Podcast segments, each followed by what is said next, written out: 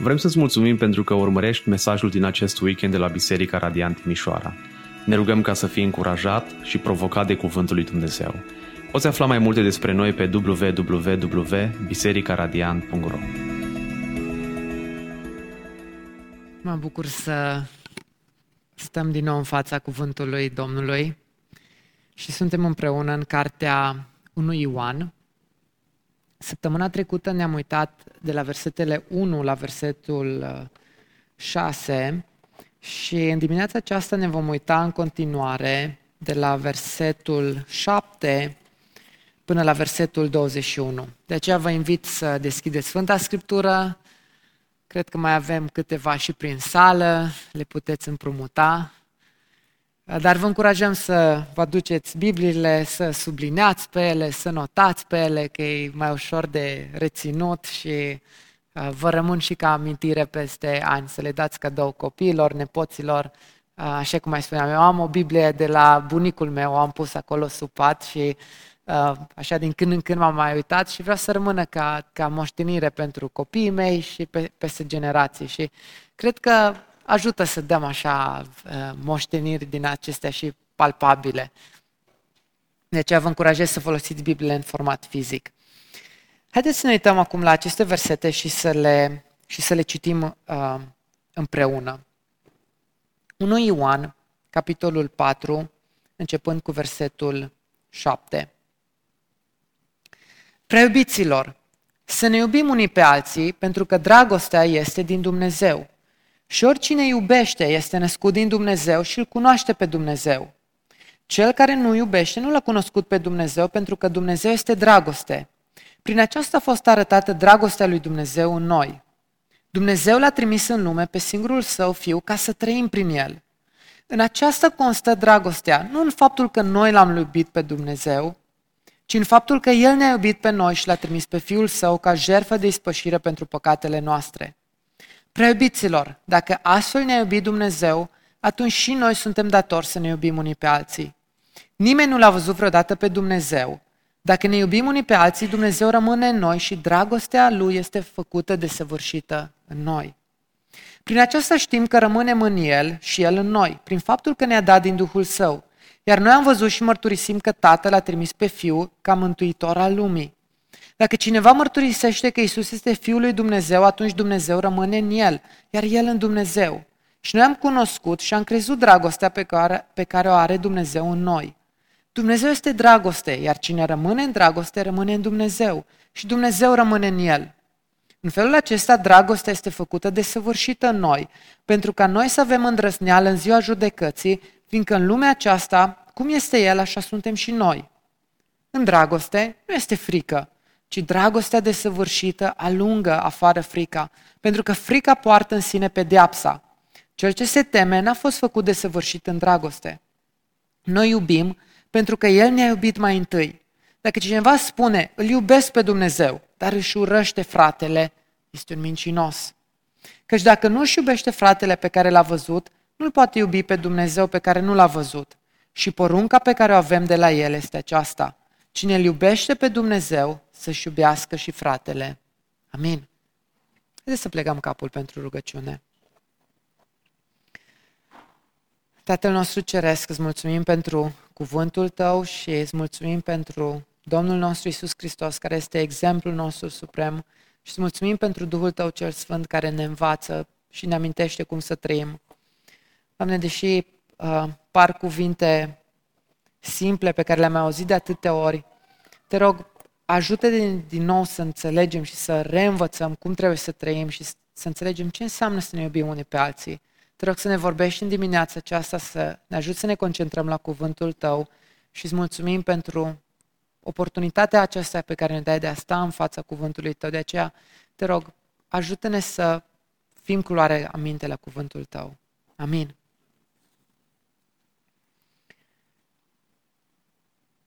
În dimineața aceasta am ales un titlu cam îndrăzneț. Noi suntem în seria Noi știm. Și am spus, noi știm să iubim.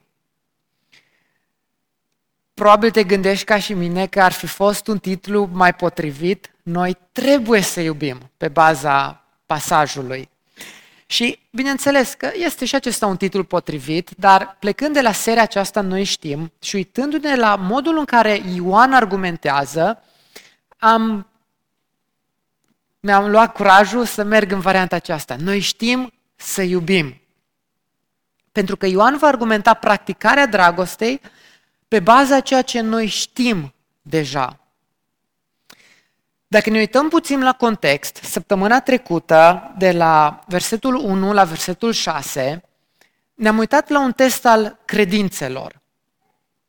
Și am văzut data trecută câteva teste teologice cu privire la credințele noastre. Și Ioan dă un test teologic, vorbește despre profeții falși, însă apoi de la versetul 7 trece la ceva mai practic, am spune noi, dragostea de aproapele. Însă aș vrea să atrag atenția că dihotomia aceasta sau separarea aceasta între teoretic și practic, între teologie și practică de zi cu zi, este falsă. Gândiți-vă doar la impactul unui profet fals. Efectul unor credințe false este cât se poate de practic, are consecințe în viața de zi cu zi. La fel, dragostea de fratele nostru este cât se poate de teologică. Nu poți să spui că iubești doar cum vrei, ci Ioan clădește dragostea aceasta pe un fundament pe care o să-l vedem, un fundament teologic. Dragostea fără un fundament teologic corect nu este dragoste. Și Ioan repetă aceeași învățătură din mai multe unghiuri, cu nuanțe diferite. Și el întărește importanța iubirii aproapelui sau fraților, argumentând pe baza naturii lui Dumnezeu, pe baza lucrării lui Dumnezeu în Hristos, pe baza lucrării lui Dumnezeu în om și pe baza lucrării lui Dumnezeu în viitor. Stilul argumentației lui Ioan este unul diferit față de stilul argumentației al lui Pavel. Pavel deseori are argumente liniare, poți să-ți construiești linia de argumentație. Însă Ioan, pe parcursul scrisorii, repetă ideile și cumva adaugă straturi și straturi. De aia, ca predicator, este o provocare să încerci să structurezi pe Ioan, că Ioan nu intră într-un singur subiect și îl desface în toate firele și poți să faci teologie sistematică, ci Ioan îl menționează odată în capitolul 2, câteva versete, în capitolul 3 dezvoltă, în capitolul 4 și mai mult și după aia mai menționează așa poate odată în capitolul 5, mai multe straturi. De aceea, dacă vă amintiți, în urmă cu două mesaje, Ioan 3 de la 11 la 24, și nu mai citim acum pasajul pentru că vom face referințe, vorbește parcă pe aceeași temă. Și chiar mă gândeam, era poate suficient să le invităm din nou pe Dani să țină din nou aceeași predică, pentru că în mare parte temele se repetă.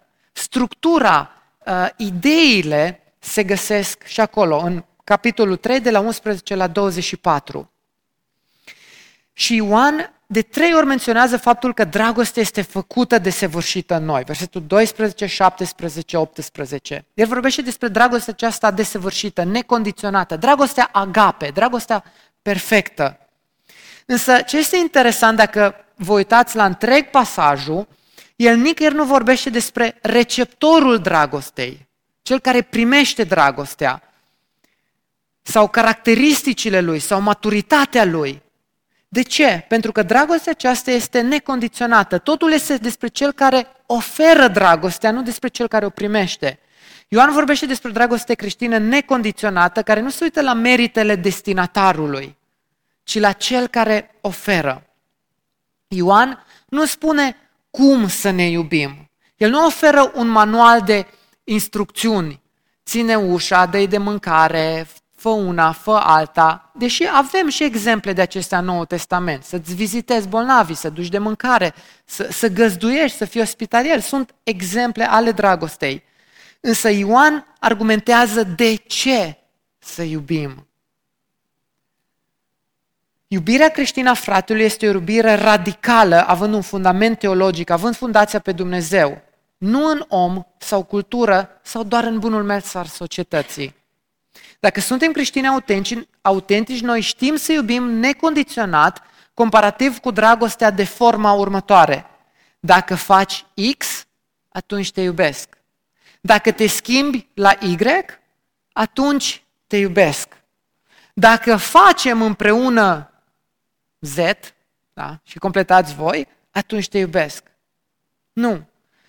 Pe parcursul epistolei, Ioan condiționează și ancorează dragostea în natura, persoana, lucrarea și autoritatea lui Dumnezeu.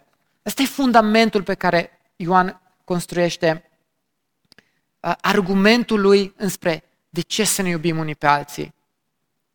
Și scopul mesajului din dimineața aceasta este în două direcții. Unul este să ne prezinte testul dragostei agape, sau dacă există dragostea aceasta în noi, pentru că Ioan pe tot parcursul epistolei dă mai multe teste, oferă teste teologice, dar și teste practice. Iată că folosesc și eu dihotomia aceasta, da? Dar toate sunt importante.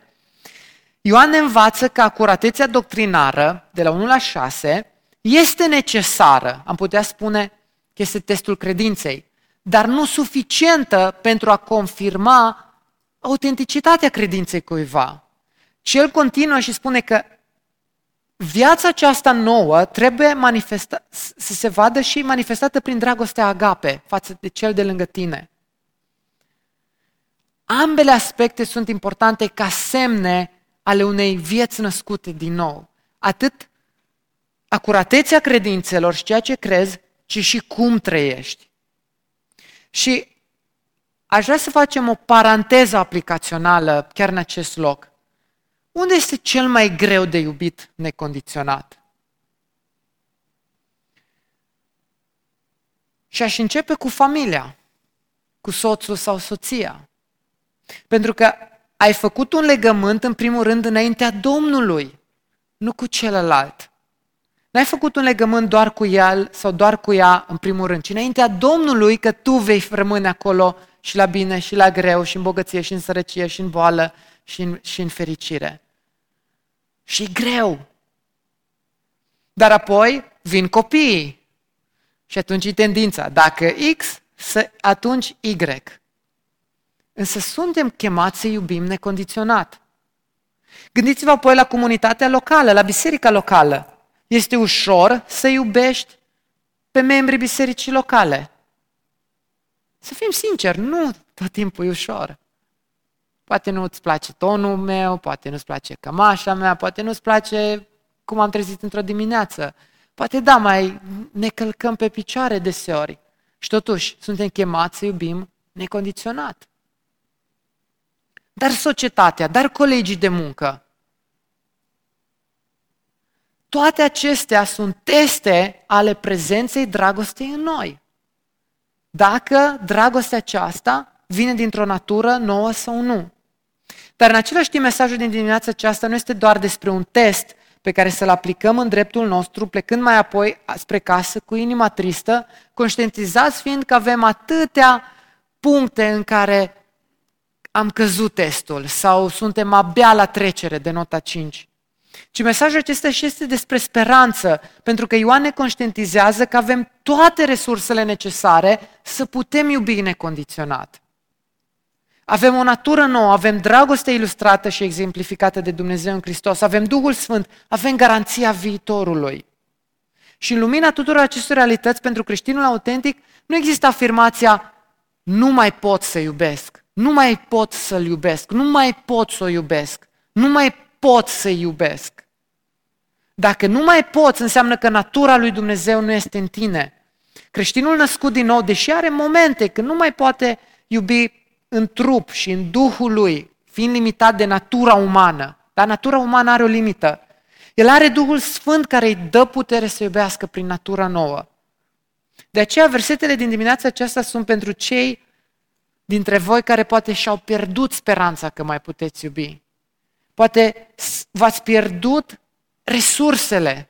Vă gândiți că nu mai am resurse să iubesc din nou.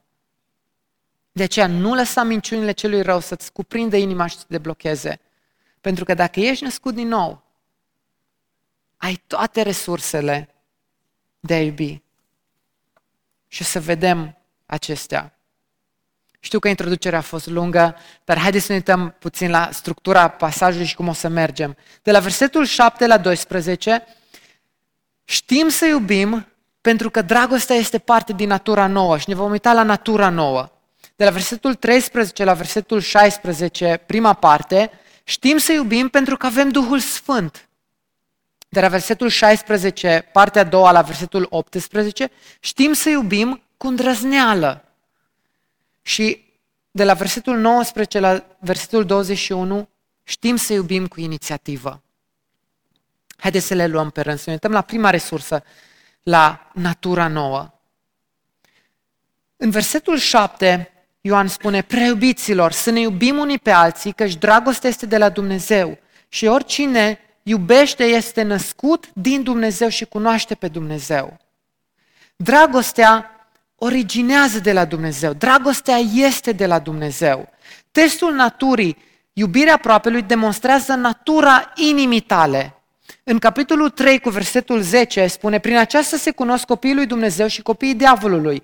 Oricine nu trăiește în neprihănire nu este de la Dumnezeu, nici cine nu iubește pe fratele său.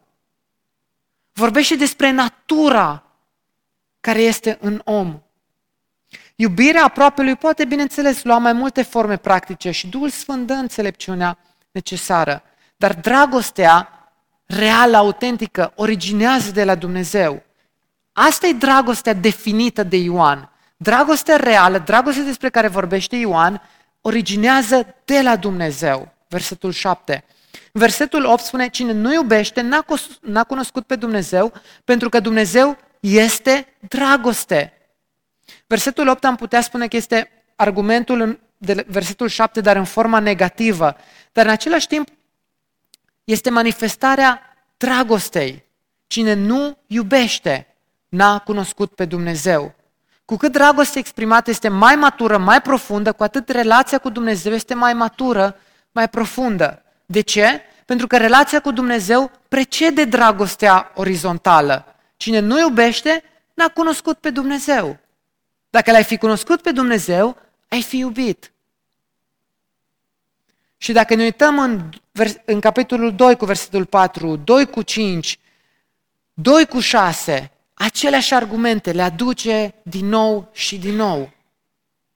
Deci este o provocare să-l structurez pe Ioan.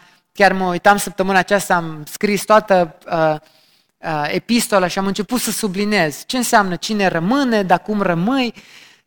Ioan nu încearcă să aibă un argument așa sistematic, ci încearcă să-ți vorbească din toate unghiurile, să înțelegi esența. Sunt teste și astea sunt moduri prin care tu poți să-ți validezi viața ta. Dragostea este parte a naturii lui Dumnezeu, nu doar originează din Dumnezeu, ci este parte din Dumnezeu. Însă, atenție, dragostea nu este Dumnezeu. Dumnezeu este dragoste. Avem cântece populare, dar tot ce ai nevoie este dragoste, All You Need Is Love și mai știu câte alte cântări. Nu dragostea este Dumnezeu, ci Dumnezeu este dragoste. Dragostea este doar una dintre atributele naturii lui Dumnezeu. Dumnezeu este Cel care definește dragostea și o ilustrează. Dumnezeu este dragoste pentru că Dumnezeu din veșnicie relaționează în dragoste între Tatăl, Fiul și Duhul Sfânt în cadrul Trinității. Dumnezeu nu are nevoie de creație pentru a-și folosi dragostea, pentru că aceasta este deja manifestată în cadrul Trinității. Dumnezeu este Cel care ilustrează, definește și realizează dragostea. Dragostea este parte din natura Lui. Dacă suntem atunci născuți din Dumnezeu, am primit o parte din natura Lui, atunci de ce mai trebuie să ni se repete să iubim? N-ar trebui să fie asta normalul. De ce este dragostea o poruncă? Dacă avem o natură nouă, născută din Dumnezeu, natură ce are dragostea în ea. Și mi-am dat seama că din nou avem o situație ce îmbină misterul modului în care lucrează Dumnezeu cu noi. Existența și viața umană este complexă și deseori trebuie să ni se reamintească lucruri absolut normale și naturale. Să vă dau doar două exemple. De exemplu, unui copil mic, și văd asta zilnic, trebuie să-i repeți și să-l înveți să ce? Să mănânce. deși este în natura lui să mănânce. Trebuie să-i amintești copilului să mănânce. Numai eu fac cu Victoria sau și cei care mai aveți copile mai amintiți? Este absolut normal să mănânce și totuși trebuie să-i amintești să mănânce. Un alt exemplu, care cu siguranță v-ați regăsit toți măcar o dată. De exemplu, când depunem efort fizic intens, trebuie să ni se reamintească ce să facem.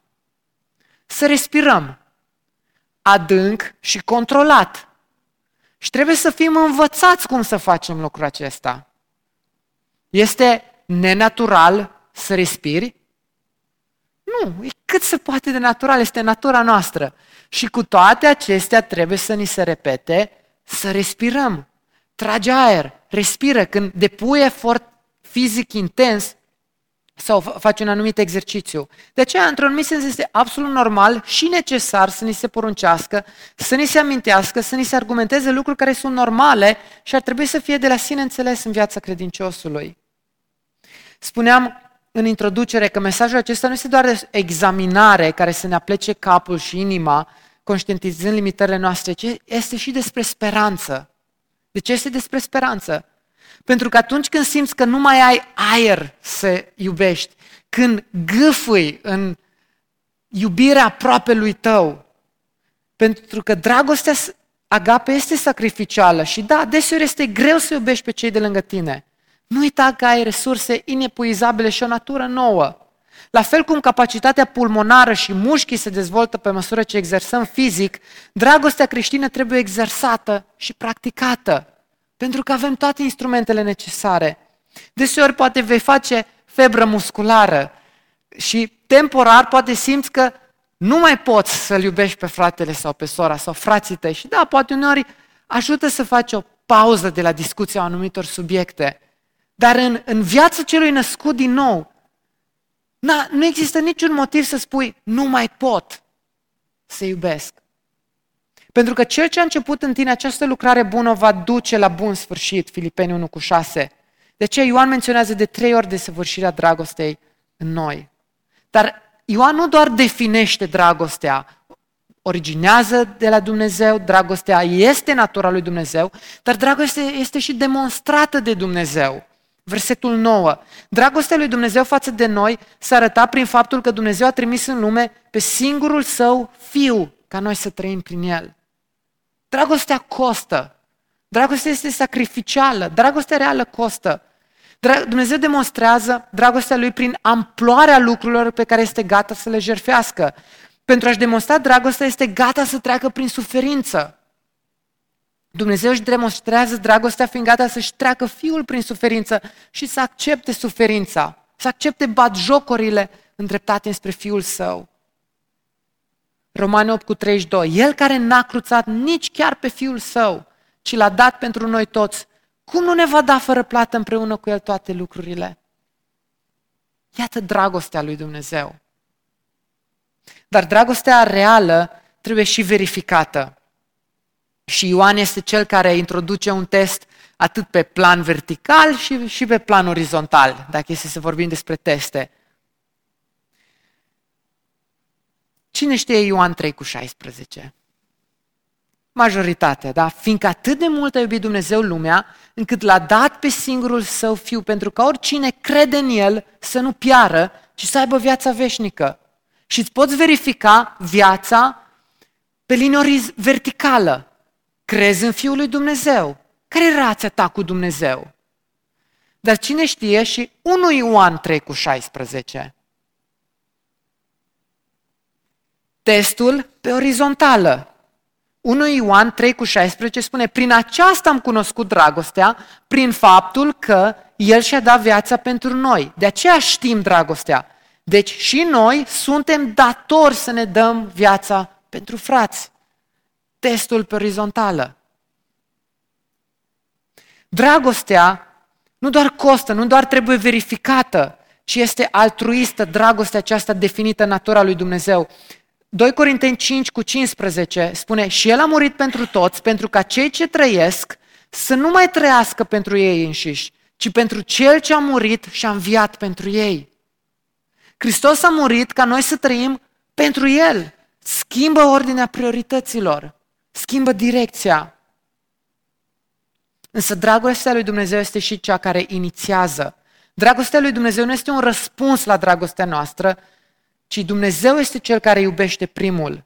Versetul 10. Și dragostea stă nu în faptul că noi am iubit pe Dumnezeu, ci în faptul că El ne-a iubit pe noi și a trimis pe Fiul Său ca jertfă de ispășire pentru păcatele noastre.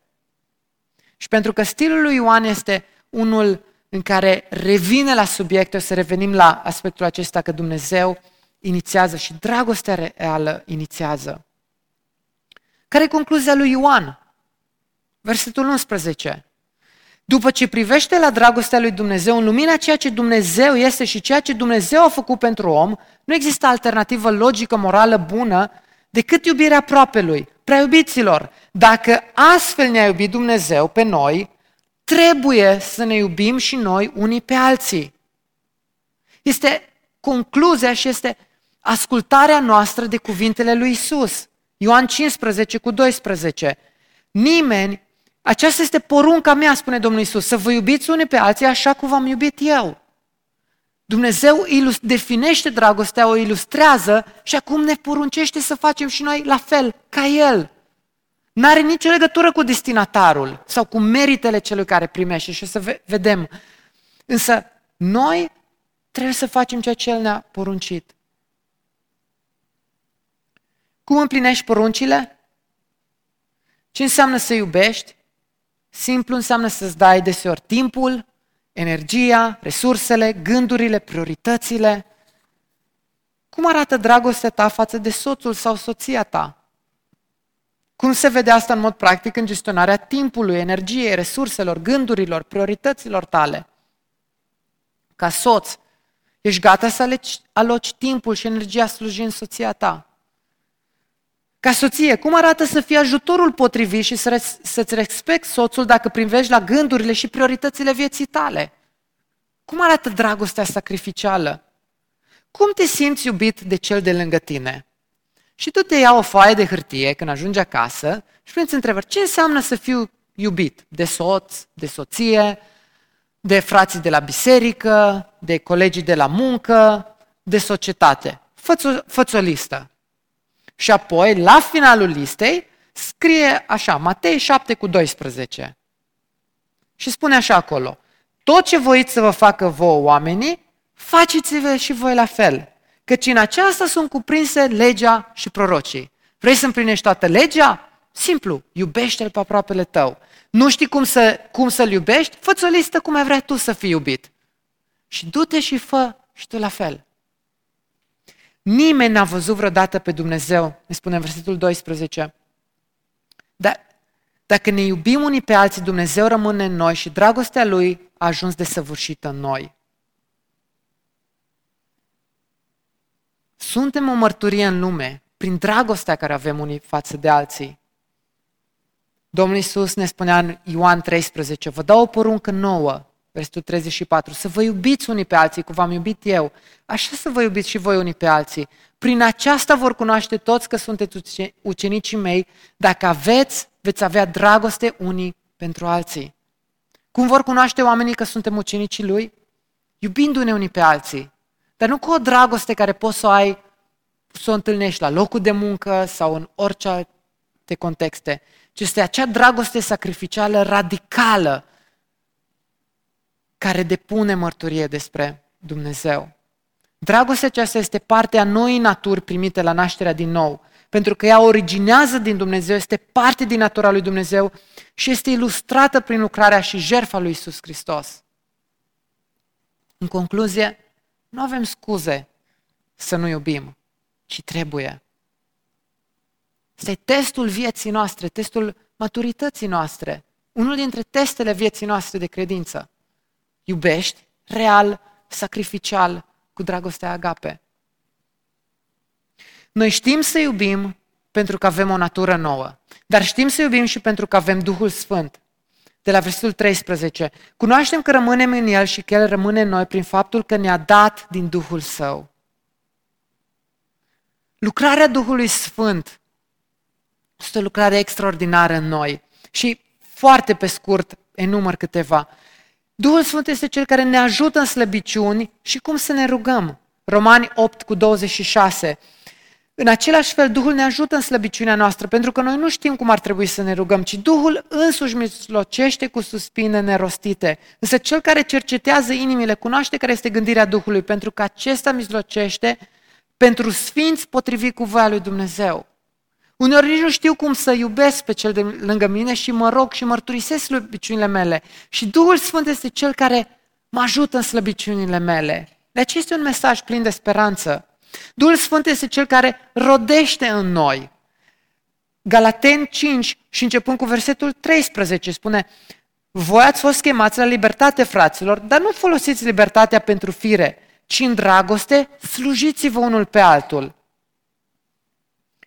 Versetul 15, însă dacă voi vă faceți rău unul altuia și vă mâncați între voi, aveți grijă să nu vă distrugeți unii pe alții. Vai, ce atmosferă călduroasă era în biserica din Galatea. Dar cu toate acestea, Duhul Sfânt este Cel care lucra și acolo.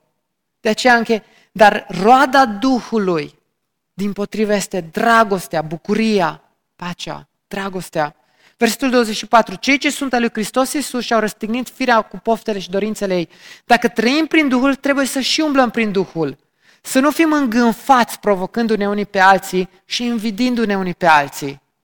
Duhul Sfânt este Cel care rodește și omoară firea pământească și aduce roade noi. Și Duhul Sfânt este Cel care facilitează relația noastră cu Dumnezeu. Și noi am văzut și mărturisim că Tatăl a trimis pe Fiul ca să fie mântuitor al lumii. Duhul Sfânt este Cel care ne descoperă lucrurile acestea. În 1 Corinteni 12:3 spune: de aceea vreau să înțelegeți că nimeni care vorbește prin Duhul lui Dumnezeu nu spune Iisus să fie blestemat și de asemenea nimeni nu poate să spună Iisus este Domn decât prin Duhul Sfânt. Duhul Sfânt este Cel care produce nașterea din nou, îl descoperă pe Iisus Hristos, descoperă dragostea lui Dumnezeu. Și Ioan aduce din nou un test. Versetul 15, testul credinței autentice. Cine va mărturisi că Iisus este Fiul lui Dumnezeu, Dumnezeu rămâne în El și El în Dumnezeu. Duhul ne-l descoperă pe Dumnezeu și pe Fiul. Și noi am cunoscut și am crezut dragostea pe care are Dumnezeu față de noi. Dumnezeu este dragoste, iar cine rămâne în dragoste, rămâne în Dumnezeu și Dumnezeu rămâne în El.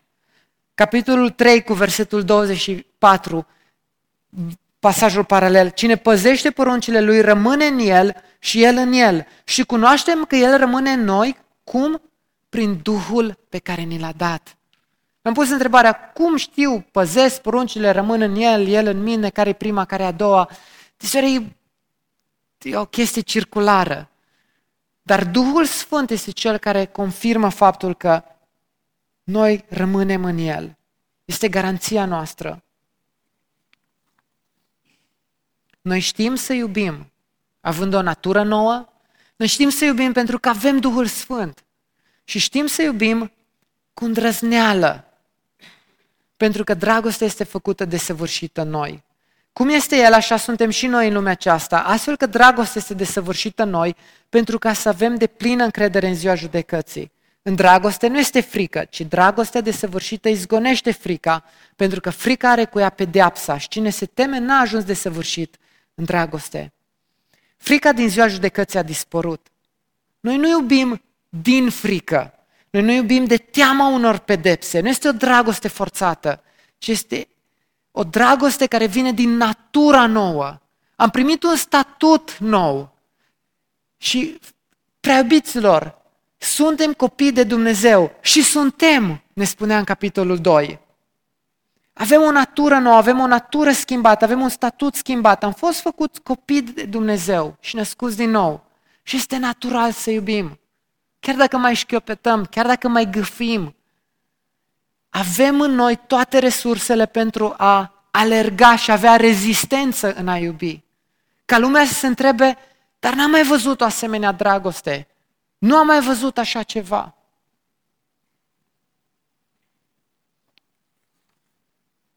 Și în ultimul rând, noi știm să iubim cu inițiativă. Noi îl iubim pentru că El ne-a iubit întâi. Dumnezeu este Cel care inițiază. Romani 5:8. Dar Dumnezeu își arată dragostea față de noi prin faptul că pe când eram noi încă păcătoși, Hristos a murit pentru noi. Dumnezeu este Cel care inițiază, însă cu un plan. Uitați-vă la Ioan 15 cu versetul 16, unde Domnul Iisus spune: nu voi m-ați ales pe mine, ci eu v-am ales pe voi și v-am desemnat să mergeți și să aduceți rod, iar rodul vostru să rămână, pentru că orice veți cere Tatălui în numele meu să vă dea. Vă poruncesc aceste lucruri ca să vă iubiți unii pe alții. Cum se vede alegerea și roada spirituală? În dragostea noastră unii față de alții. Însă Dumnezeu este Cel care inițiază fără merite în dreptul nostru. Tit 3 cu versetul 3. Căci și noi eram cândva nesăbuiți, neascultători, rătăciți, înrobiți de diverse pofte și plăceri, trăind în răutate și invidie, fiind urâți de alții și urându-ne unii pe alții. Dar când s-a arătat bunătatea și dragostea de oameni a lui Dumnezeu Mântuitorul nostru, El ne-a mântuit nu datorită faptelor pe care le-am făcut noi în dreptate, ci potrivit cu mila Lui, prin spălarea adusă de nașterea din nou și prin înnoirea realizată de Duhul Sfânt. Când tu erai fără minte și eu, neascultător, rătăcit, robit de pofte și plăceri, răutăcios, plin de invidie, vrednic să fie urât și urând, Dumnezeu și-a arătat bunătatea față de tine. Când ar trebui să începi să-L iubești pe aproapele tău? Când X, atunci Y? Sau și atunci când poate aproapele tău este fără minte, neascultător, rătăcit, robit de pofte, plăceri, răutăcios, plin de invidie, vrednic să fie urât și urând? Dumnezeu și-a arătat bunătatea față de El. Și Ioan spune, noi trebuie să trăim cum a trăit Iisus. Dacă cineva zice, eu iubesc pe Dumnezeu și urăște pe fratele său, este un mincinos. Că și cine nu iubește pe fratele său pe care nu-L vede, cum poate să iubească pe Dumnezeu pe care nu-L vede? Dumnezeu este Cel care face primul pas înspre noi și oferă dragostea Lui. Asta înseamnă dragoste sacrificială. Nu să aștepți ca celălalt să facă un pas, ca atunci să începi și tu să-L iubești. Nu, ci atunci când acesta este fără minte, neascultător, rătăcit, atunci arată-ți bunătatea lui Dumnezeu față de El. Dragostea extinsă către aproapele fără condiții și ca prim pas este ascultare de Dumnezeu. Și aceasta este porunca pe care o avem de la El. Cine iubește pe Dumnezeu, iubește pe fratele său. Domnul Iisus răspunde, care este cea mai mare poruncă? Să iubești pe Domnul Dumnezeul tău cu toată inima ta, cu tot sufletul tău și cu tot cugetul tău. Iar a doua asemenea este să iubești pe aproapele tău ca pe tine însuți. În concluzie, de ce știm să iubim? Pentru că este natura lui Dumnezeu. Și El a pus în noi natura aceasta. Natura aceasta este realitatea unei comunități noi. Gândiți-vă la 1 Corinteni 13, capitolul celebru despre dragoste. Da, este dragostea între soț și soție, pentru că cei doi sunt cei mai apropiați frați de credință, dar dacă vă uitați în capitol, în context, despre dragostea în comunitatea locală, în biserica locală. Cum ar arăta suferă totul, speră totul, rabdă totul, dacă ai aplica la fratele tău și sora ta în grupul tău mic, în contextul bisericii locale. 1 Corinteni 13 nu este despre căsătorie, este despre relațiile dintre noi. Știm să iubim pentru că este porunca lui Iisus și El ne-a ilustrat. Știm să iubim pentru că avem o natură nouă. Știm să iubim pentru că este, până la urmă, validarea realității spirituale verticale și orizontale și este modul în care ne testăm viața de credință. Și în ultimul rând, este Evanghelia. Nu poți imita dragostea creștină în fire, Nu este suficient doar să iubești așa cum poți, doar să-ți dai silințele, ci trebuie să iubești perfect, desăvârșit. Asta e natura lui Dumnezeu. Și dragostea este parte a naturii lui Dumnezeu și El nu dorește nimic mai puțin decât perfecțiunea. Deci nu poți imita real virtuțile creștine prin propriile puteri, ci doar prin nașterea din nou, dragostea Lui este turnată în noi. Și asta e Evanghelia. Pe când eram noi răzvrătiți, răutăcioși, Dumnezeu ne-a iubit.